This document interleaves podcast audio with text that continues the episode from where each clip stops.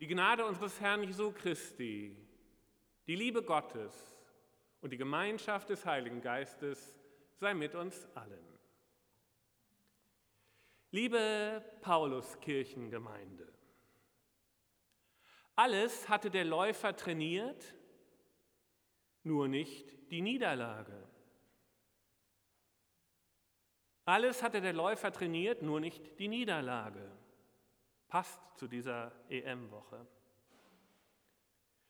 Traue nicht deinen Ohren, traue deinen Augen nicht. Du siehst dunkel, vielleicht ist es Licht. Ein Gedicht von Bertolt Brecht, von mir schon hier auf der Kanzel zitiert.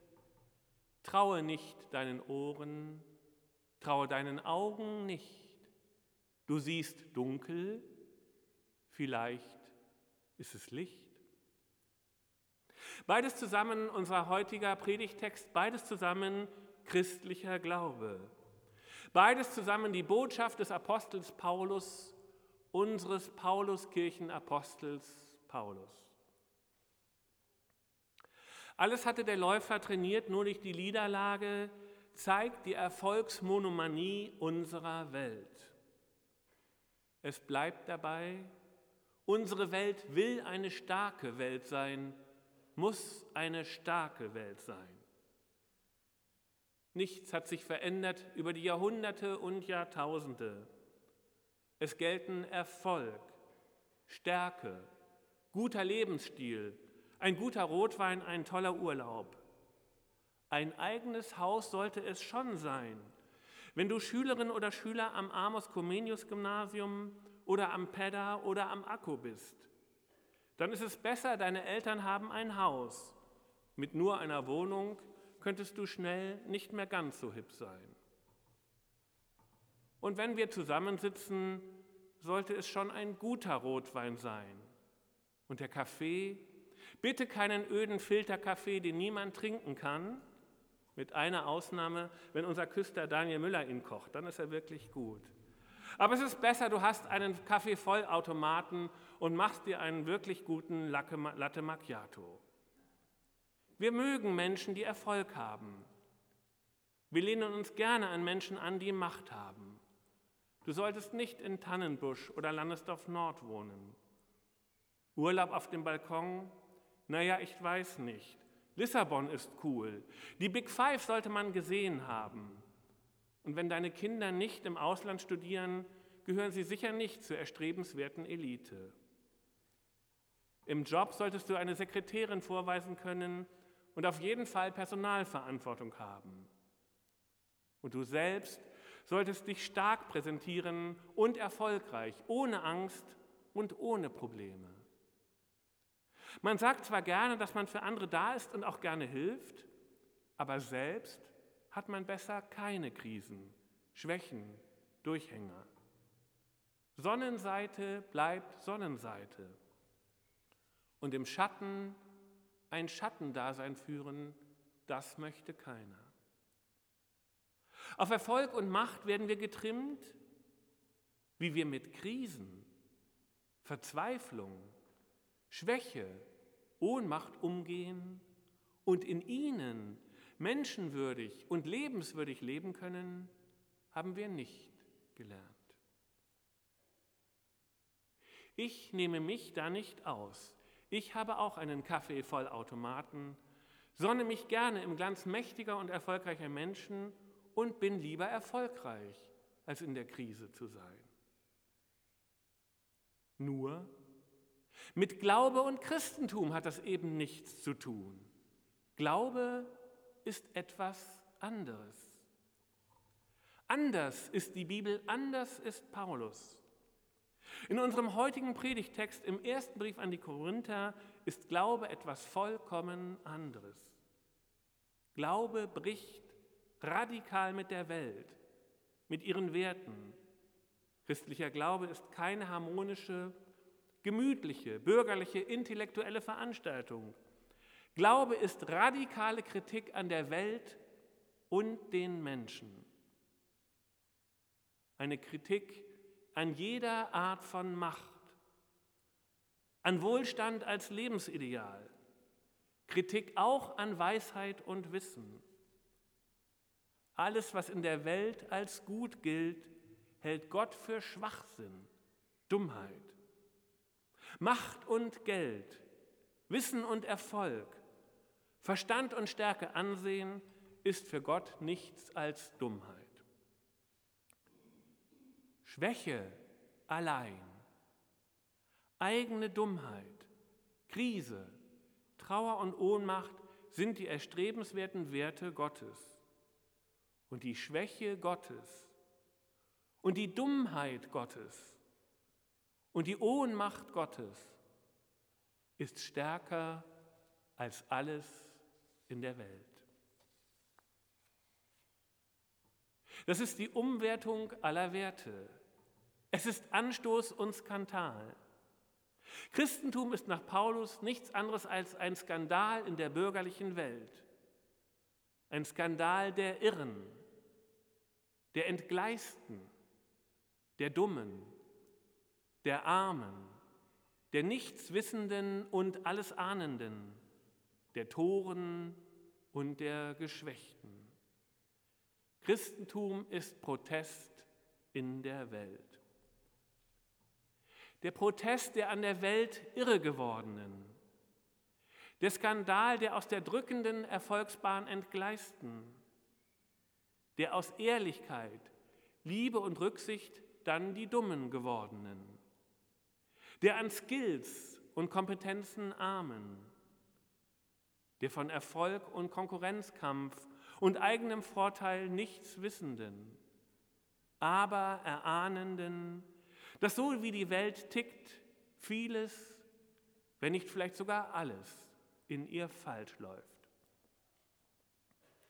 Die Toren, die nicht schlau und gewandt und wendig ihr leichtes Leben führen, sondern erdig und dumm immer wieder in die selbstgestellten Fallen tappen, sich für andere aufopfern, statt das eigene Leben in den Griff zu bekommen, die glauben, es müsste anders sein, die denken, es ginge doch auch anders. Der an Leib und Seele Geschwächten, der physisch und psychisch Geschwächten, auch und wirklich nach und in dieser Pandemie. Die Welt möchte Erfolg. In der Bibel aber steht geschrieben, ich werde die Weisheit der Weisen vernichten und den Verstand der Verständigen verwerfen. Das Starke macht Gott zu Schanden und die Weisheit und das Wissen vernichtet er, damit die Schwäche lebt, die Ohnmacht siegt und die Verzweiflung blüht. Und so ist Jesus Christus, Herr der Welt, Mitte des Glaubens, Gottes Sohn, unser Bruder, niemals und nicht ein starker Held, keine Autorität, kein Erfolg und keine Macht.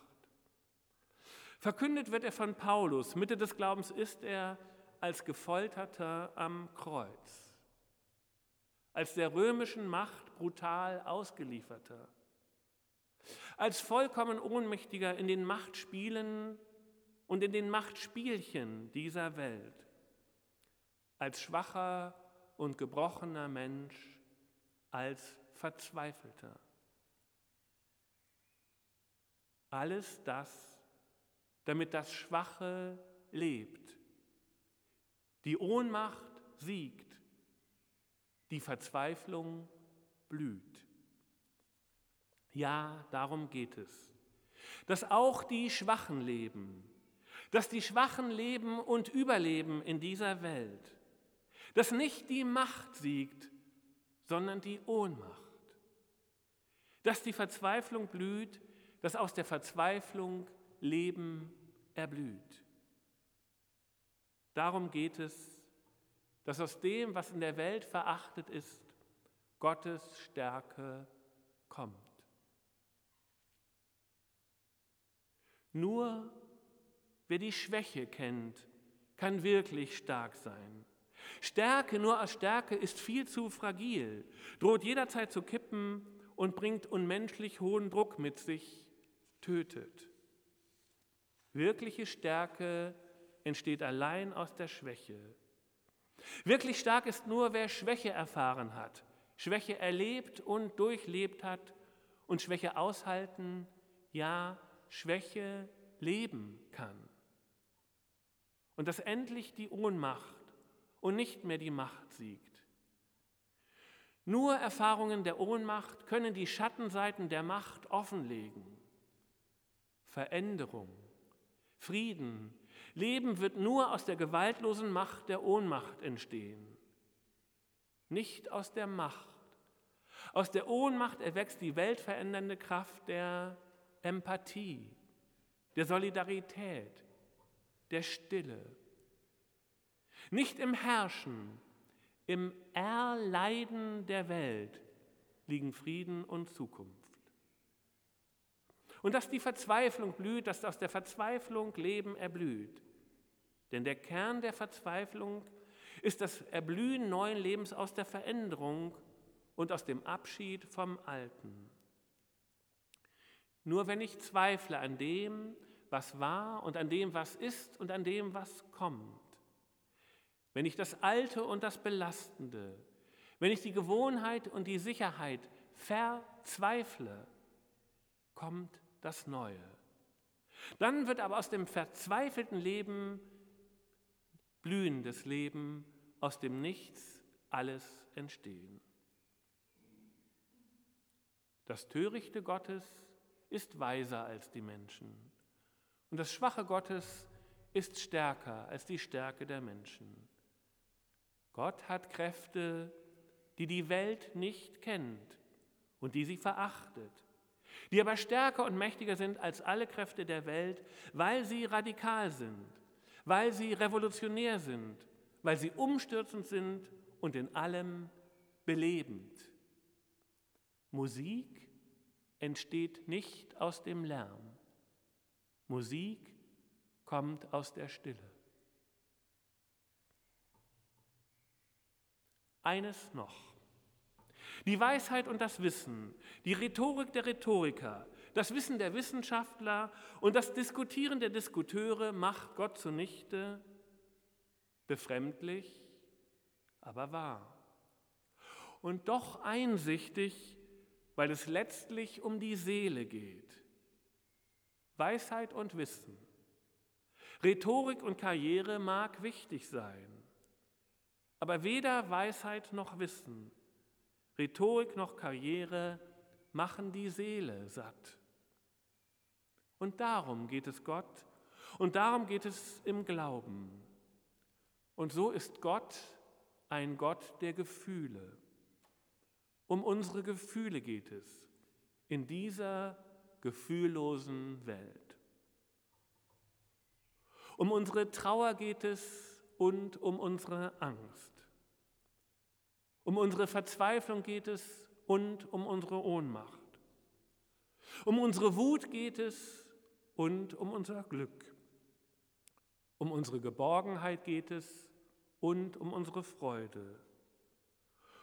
Um unseren Schmerz geht es und um unsere Erleichterung. Um unsere Verwirrung geht es und um unser Entzücken. Wir können machen, was wir wollen.